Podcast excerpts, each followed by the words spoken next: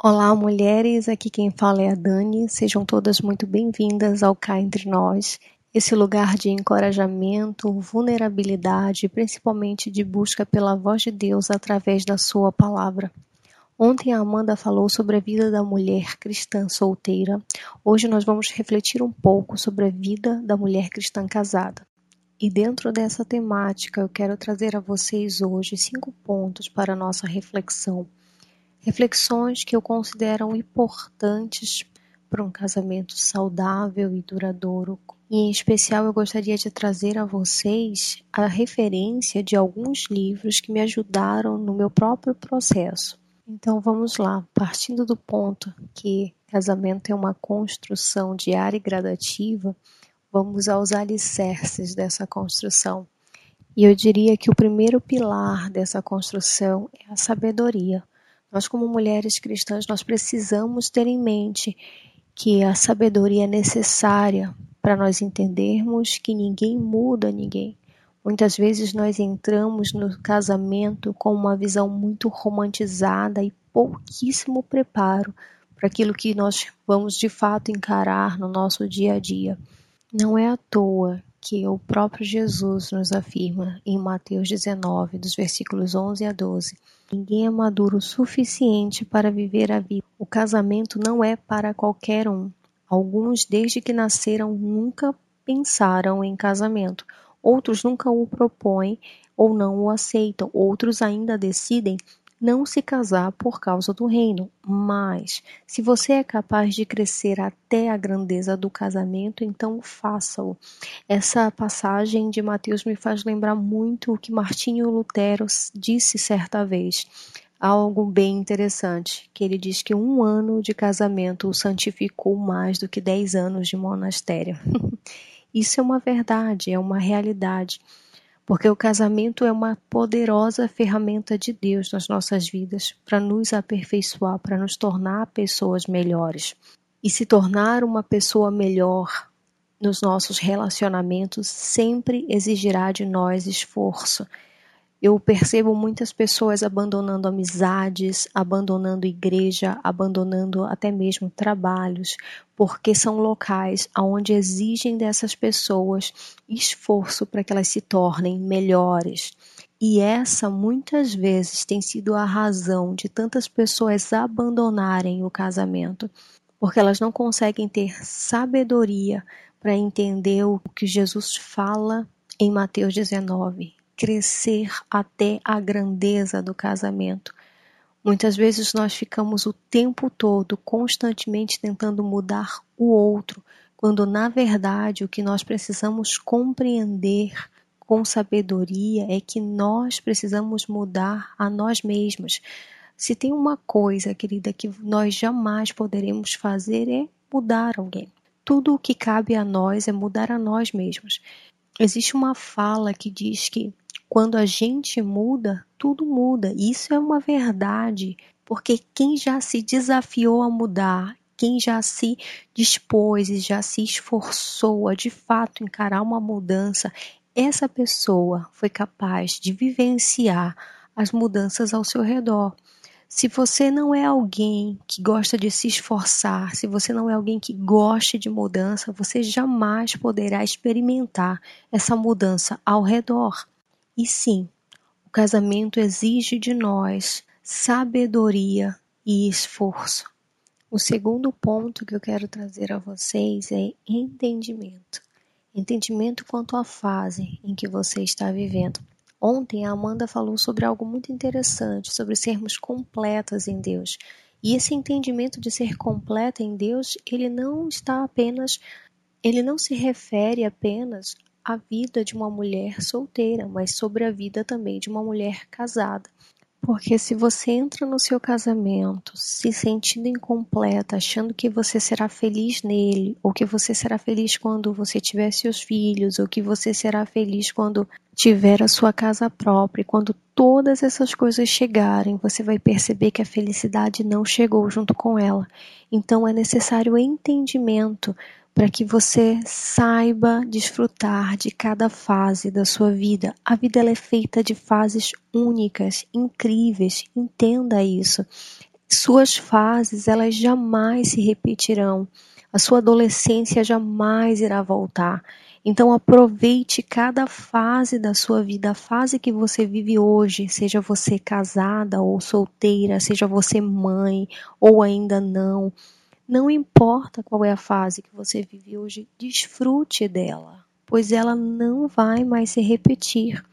Por exemplo, hoje eu sou casada, mas ainda não tenho filhos, e por mais que eu queira muito, a muito custo, eu demorei a compreender que eu preciso desfrutar desse momento da minha vida sem culpa, sem, sem peso, compreendendo que essa fase ela traz consigo seus sofrimentos, seus desafios, seus descontentamentos, mas que também ela é uma fase que traz que ela tem seus privilégios, que ela tem suas alegrias, seus momentos únicos. Então entenda a fase que você está vivendo, desfrute dela, tenha esse entendimento. Pare de viver enganada, porque a cada vez que você passar uma nova fase sem ter desfrutado da sua última como deveria, na plenitude que deveria, você vai se tornar aquele tipo de mulher nostálgica, o tempo todo olhando para tá, para trás e pensando ah, que aquela fase era melhor. Ou você corre o risco também de se tornar uma mulher, como eu falei anteriormente, que fica o tempo todo esperando que um futuro venha para te completar. E quando esse futuro chega, você acaba descobrindo que você não é completa nele. Então, entenda em Deus, mulher o seu momento agora e descubra em Deus a beleza do seu momento e decida ser completa, contente e satisfeita na fase atual da sua vida. Isso é de uma extrema relevância para o seu casamento. Na verdade, a compreensão disso muda todos os seus relacionamentos. Mas como casamento, para quem é casado, é o nosso primeiro relacionamento, é o mais profundo, é o mais intenso, é o nosso principal relacionamento. Ele é o que mais será afetado com a sua sabedoria, com o seu esforço.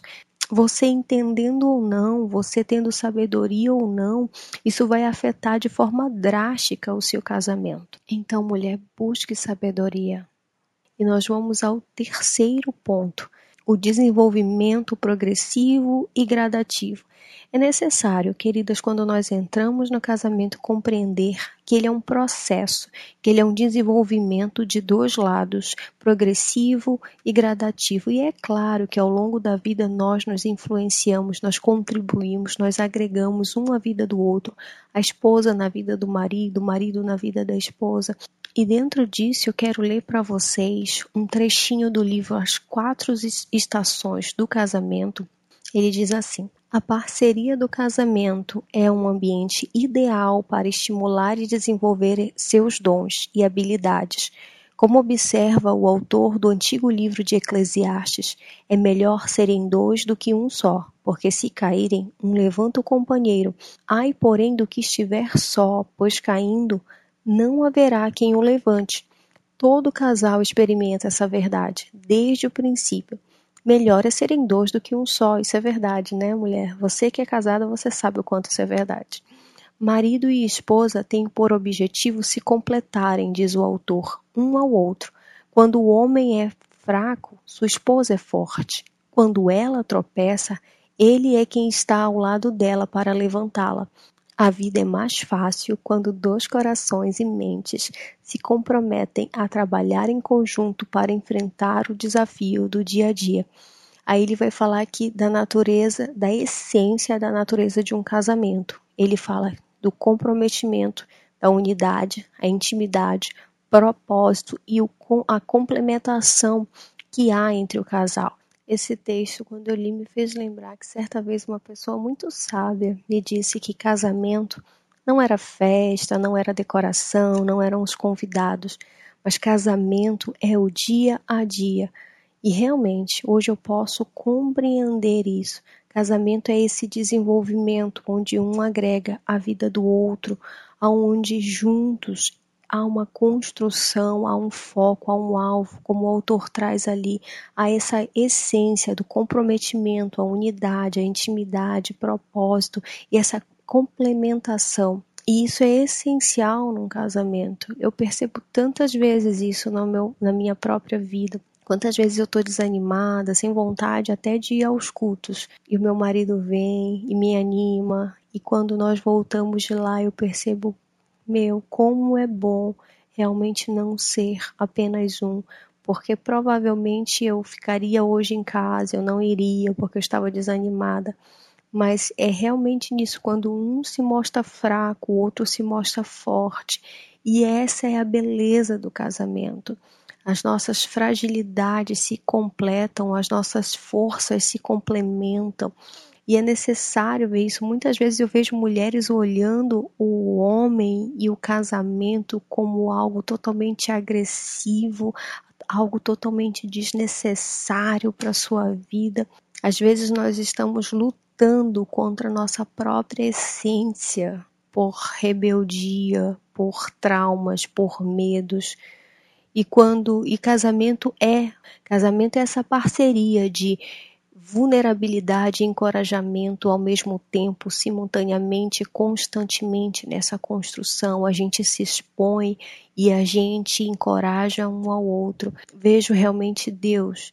Ah, eu acredito que a relação entre um casal é uma das relações mais próximas de compreensão, que nos traz uma compreensão da unidade da Trindade, porque a, a, forma como a gente se expõe um ao outro no casamento, ela é muito intensa. A forma como nós conhecemos ao outro, coisas que nós sabemos e conhecemos que ninguém faz ideia, e ainda assim nós permanecemos, nós continuamos, nós vamos juntos, porque nós somos um time, uma equipe, nós somos um, como diz a palavra. Dito isto, eu quero entrar no próximo ponto que está muito relacionado com esse desenvolvimento, que é comprometimento. Relacionamento como um todo sempre vai exigir de nós comprometimento. Em primeiro lugar, eu acredito com Deus, e em segundo lugar, com a pessoa com a quem você se propôs a caminhar junto pois sem comprometimento nós não conseguimos desenvolver relacionamentos profundos e saudáveis. Pessoas que possuem dificuldade com compromisso, elas jamais saem da zona de superficialidade dos seus relacionamentos. Isso eu falo de forma geral, sabe aquelas amizades e aquelas pessoas que todos os seus amigos e amizades são superficiais? Casamento não combina com superficialidade. Casamento ele necessita de aprofundamento e para alcançar aprofundamento é necessário comprometimento. Veja seu casamento como uma obra. Nós iniciamos falando de pilares, né? E realmente o pilar do comprometimento ele é essencial e compreenda que a cada fase dessa fundação, tudo que conseguimos ver muitas vezes, na verdade, quando nós olhamos uma fundação, a fundação de uma construção, tudo que nós conseguimos ver inicialmente é uma bagunça, é barulho, é poeira, é pessoas de um lado para o outro, é correria, é uma fase de muito investimento e poucos resultados, pois a fundação ela não aparece, né? Ela não, ela não é bela, ela não é bonita, mas tenha em mente que qualquer lindo e gigantesco prédio que você vê hoje um dia foi apenas uma fundação barulhenta e irritante, mas infelizmente muitos casamentos não conseguem passar da fase de fundação, porque a fundação, os nossos primeiros anos de casamento, eles são difíceis, talvez não tenham contado isso para você. e é necessário da nossa parte tudo que nós comentamos anteriormente, sabedoria e esforço, entendimento, desenvolvimento progressivo e gradativo, comprometimento, para que o seu casamento saia dessa fase de fundação, para que as paredes comecem a ser erguidas. Muitas vezes também quando nós queremos passar essa fase e apenas ter algo belo para mostrar aos outros, nós também estamos fadados a ruir lá na frente. Então, tenha calma, tenha paciência. Eu sei que não é fácil, eu experimentei e experimento na minha vida isso. Às vezes é necessário parar, respirar, compreender o tempo, compreender o que Deus está direcionando, o que Deus está falando. Dentro disso, eu quero ler com vocês o trecho de um livro que eu gosto muito do Augusto Cury, que se chama As Regras de Ouro dos Casais Saudáveis. E ele diz assim: Os casais inteligentes se amam com um amor inteligente e não apenas com um sentimento ardente. O amor ardente pode ser mais atraente, atração e repulsão, paixão e ódio, pois eles estão muito próximos. Um amor mais calmo, domesticado, dosado pode não ser mais atraente, mas é mais estável e, mais, e tem mais chance de durabilidade. isso está totalmente vinculado a comprometimento, a entender que o compromisso ele vai além de atração, além de paixão. Muitas vezes eu ouço pessoas dizerem que o casamento acabou porque o amor acabou. Esse entendimento é totalmente equivocado, porque na verdade o amor, ele não é um sentimento, mas o amor ele é uma decisão. Nós não sentimos apenas quando as pessoas baseiam o relacionamento em um sentimento, elas estão falando na verdade da atração e da paixão. O que acabou, na verdade, não foi o amor. O que acabou foi a atração, foi a paixão, porque o amor é uma decisão diária. Todos os dias eu decido amar o meu marido, todos os dias eu decido oferecer a ele o meu melhor, todos os dias eu decido ser para ele melhor. É o que a, a palavra nos diz: amarás o teu próximo. Não há ninguém mais próximo de nós do que os nossos cônjuges, como a ti mesmo. Eu entendo eu me amo, eu decido me amar, eu decido ser melhor. A partir disso, eu amo o meu esposo e sou melhor para ele. Não há como desvincular essas coisas. Eu quero ler para vocês um trechinho do livro As Cinco Linguagens do Amor, que diz assim: Já vi casamentos resgatados da beira do divórcio quando o casal tomou a decisão de amar. O amor não apaga o passado, mas transforma o futuro. Queridas, amar é uma decisão. Decida primeiro amar você e depois amar quem está ao seu lado. E isso ninguém pode fazer por vocês, apenas você pode fazer. Eu gostaria de finalizar essa reflexão com vocês falando sobre um ponto que é contentamento. Contentamento é um, um negócio delicado na vida das mulheres, porque a maioria das mulheres vivem de constante descontentamento e insatisfação. Elas nunca estão satisfeitas com a cor dos olhos, com o cabelo, com o corpo, com o tom da pele, com o peso. Nós o tempo todo estamos insatisfeitas com a fase da vida, com o momento. Nós sempre achamos que está faltando algo. Ah, quando eu conseguir a promoção, quando eu entrar na faculdade, quando eu entrar, quando eu conseguir a carreira dos sonhos, ou quando eu casar, quando eu tiver filho. E a grande verdade é que quando o contentamento entra, todas essas nuances que vive, que paira em cima das nossas mentes, ela é dissipada, mas nós precisamos dar lugar ao contentamento. E para isso eu quero ler com vocês um trechinho de um livro sensacional que se chama A Resolução de Toda Mulher. E ele diz assim: Quanto mais você acreditar que a graça de Deus é superabundante em todas as áreas da sua vida, mais você estará convencida de que sempre terá tudo o que precisa. Deus concederá o que você precisa para atender com excelência os seus propósitos. Então, se você não tem algo, seja o que for, é porque você não precisa. Vou repetir isso para você. Se você não tem algo, Seja o que for, mulher, é porque você não precisa. Você pode até querer, mas não é necessário para realizar o que Deus sabe que é importante para a sua vida hoje. Caso contrário, ele já teria te dado. Preste atenção, mulher. O que quer que Deus tenha ou não te dado, ele o fez por uma razão específica, um motivo conhecido somente por ele mas você pode confiar com plena convicção e de olhos fechados cada decisão que você precisa tomar, cada tarefa que precisa concluir, cada relacionamento em que se engaja e cada situação da vida diária que você precisa encarar, já foi preparada por Deus com perfeição e com uma providência transbordante de sua graça. Se você não concorda com isso, é porque te falta o devido apreço pelas coisas que tem ou porque você está participando de atividades com as quais não deveria se envolver agora. Quando eu li isso aqui a primeira vez, foi um choque para mim, porque era uma época em que eu estava querendo demais me tornar mãe.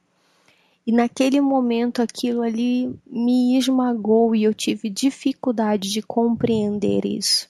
Mas entenda, mulher, Deus vai te dar a cada fase da sua vida exatamente o que você precisa.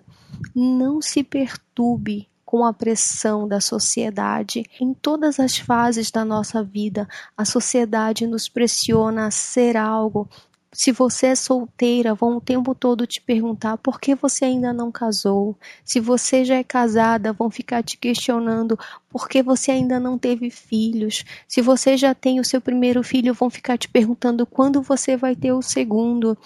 E assim vai ser por toda a sua vida, mulher. Tenha o seu coração em Deus. Tampe os seus ouvidos para a pressão da sociedade. Às às vezes, pessoas muito amadas e queridas vão ser usadas para machucar o seu coração, mas elas não têm noção do quanto elas estão te machucando.